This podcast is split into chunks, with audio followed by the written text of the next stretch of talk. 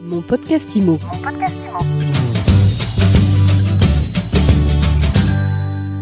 Bonjour, bienvenue dans ce nouvel épisode de mon podcast IMO.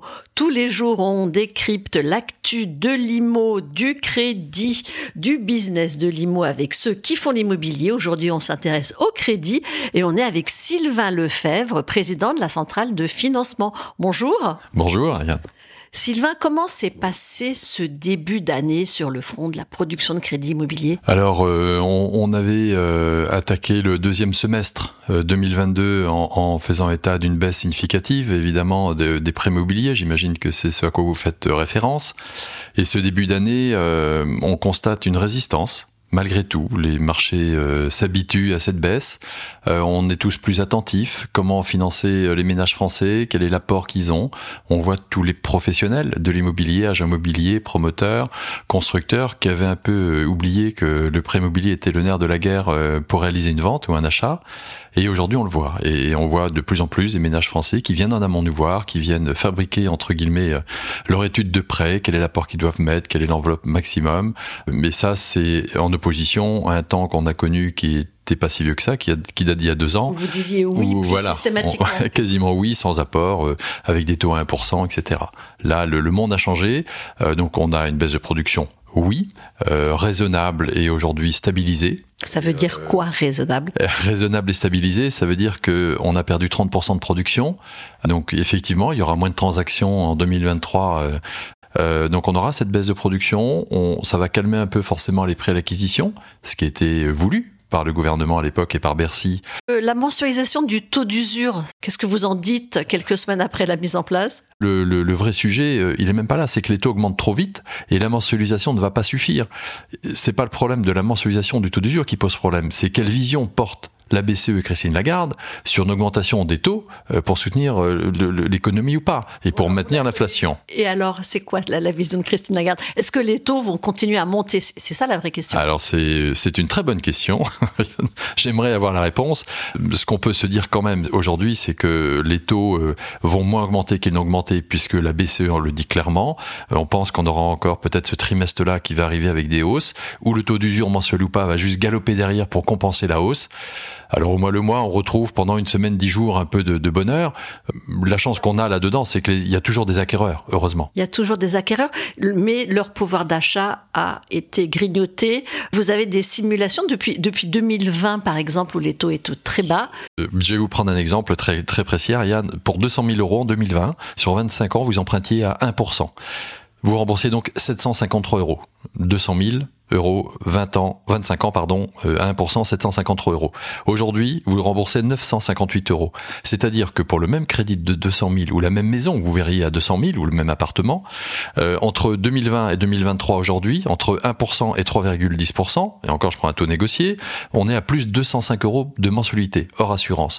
Eh bien, euh, on ne passe plus, et les critères du HCSF sont passés entre-temps, et on n'a plus de, de marge de manœuvre. Alors, dans ce contexte, qu'est-ce que vous donnez comme conseil à ceux qui veulent emprunter aujourd'hui? Est-ce qu'il faut complètement reporter son projet ou on y va quand même quand on est primo-accédant? Le, primo-accédant, la première chose, c'est de l'encourager à acheter. Plus vite il achète, plus vite il aura fini. Alors c'est d'une évidence, mais en attendant, on a un gouvernement qui parle des, du, du, problème de retraite en ce moment, et on a envie de dire, le premier sujet de la retraite, c'est de faire en sorte d'avoir un pouvoir d'achat le jour de la retraite.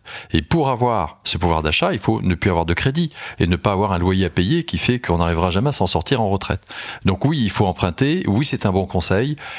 Oui, les prix se calment un peu, tant mieux. Euh, et aujourd'hui, le taux d'intérêt est, est, un vrai enjeu parce que tout à l'heure, à 1%, je vous l'ai dit, il n'y avait plus rien à négocier. C'était euh, 10 ou 15 euros de plus ou de moins entre des banques. Là, aujourd'hui, on parle de 40, 50, 60, voire 80 euros de différence entre les établissements euh, bancaires. C'est ce que nous constatons, nous courtiers.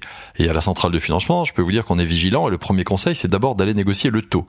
Et puis ensuite, l'assurance, évidemment. L'assurance est un deuxième point très important. Je, je reviens juste sur, sur le taux. C'est quoi un bon taux? Aujourd'hui Sur un 25 ans aujourd'hui, euh, le plus proche du 3% euh, euh, pour un bon client qui a déjà acheté ou qui a un peu d'apport, c'est toujours la notion du risque et de l'apport et puis du potentiel du client aussi sur lequel on va investir pendant 20 ans, 25 ans à travers les banques et de se dire est-ce qu'il y a du potentiel de générer du produit net bancaire pour pour, pour les banques? C'est du commerce, hein, faut pas l'oublier. La banque c'est du commerce et, et chacun négocie sa partie autour de 3% sur un 25 ans, c'est super. 3%, on est content. Ensuite, on regarde l'assurance? Alors l'assurance, deuxième paramètre, je poserai la question aux auditeurs si je les avais là tous en face de moi, et je leur dirais, euh, quand vous achetez une voiture neuve, l'assurance, est-ce que vous y prêtez un peu d'attention pour savoir ce que vous allez mettre dedans, est-ce qu'elle est bien assurée? Bah, Votre prêt immobilier, lié à votre santé, puisque c'est une assurance qui va couvrir vos pépins de santé pendant la durée de la vie du prêt, euh, là encore, c'est très important de la négocier. Est-ce qu'il y a une carence de trois mois, de six mois? Est-ce qu'il y a une franchise, le temps où vous rentrez dans la vie de votre crédit, vous avez un pépin de santé? À horizon un an, deux ans, euh, bref, vous vous êtes cassé une jambe et vous êtes arrêté six mois. Bah, si vous avez une franchise de six mois, votre assurance n'était peut-être pas chère, mais elle vous couvrira pas. Donc, quelles sont les exclusions pathologiques aussi? Parce qu'une assurance pas chère, on a plein de, de, de, clients qui viennent nous voir en disant, écoutez, j'ai trouvé une telle assurance, euh, c'est super, c'est pas cher, alignez-vous.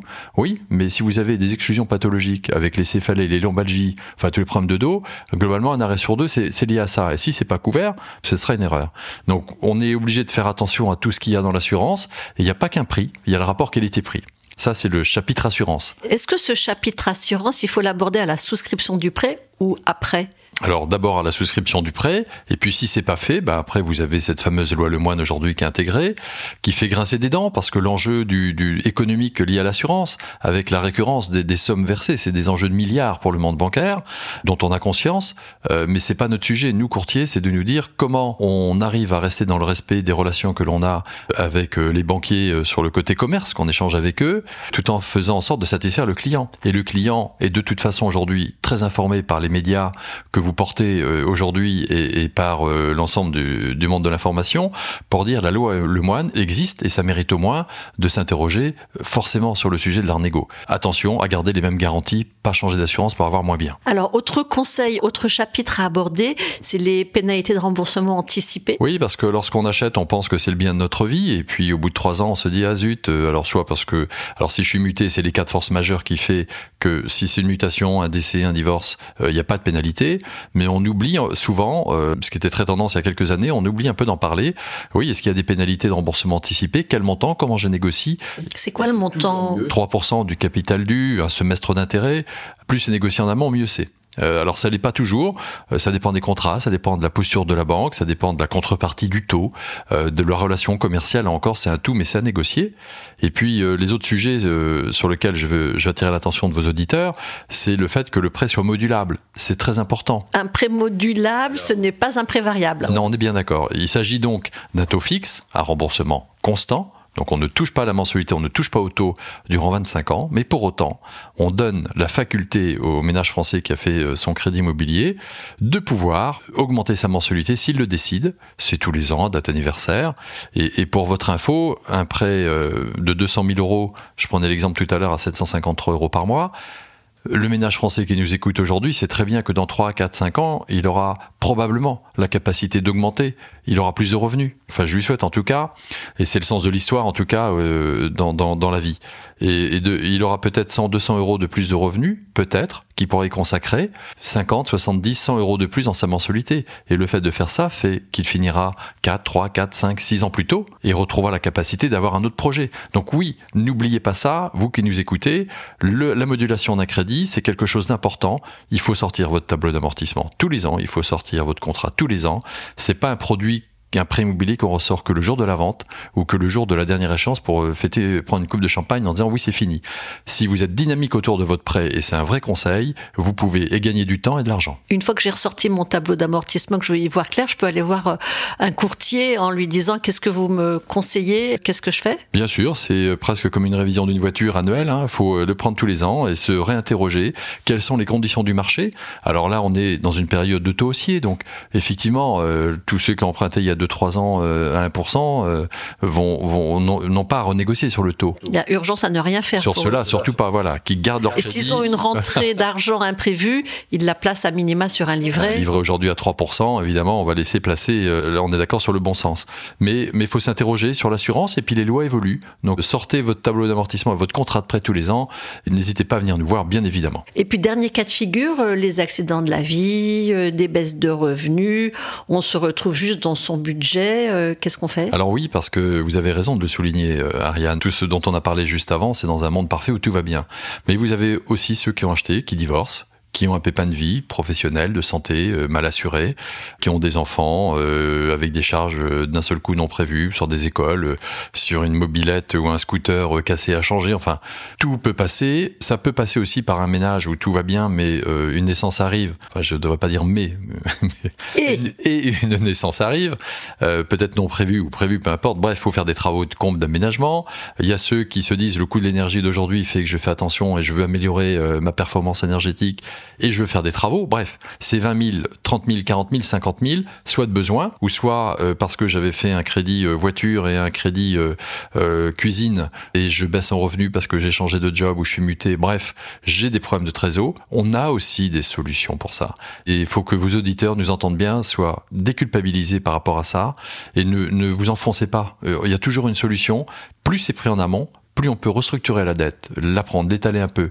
Oui, le ménage français qui nous entend aujourd'hui finira peut-être deux ans plus tard, mais il faut mieux finir deux ans plus tard et sereinement que de prendre le risque de, de, de plus dormir, d'avoir des comptes débiteurs. Ça joue sur la santé, ça joue sur le moral, ça joue sur la vie du couple. Enfin, on le sait qu'il y a besoin de stabilité autour de ça. Alors c'est presque un rôle social, vous voyez, tel que je vous le propose, mais c'est un peu ça quand même.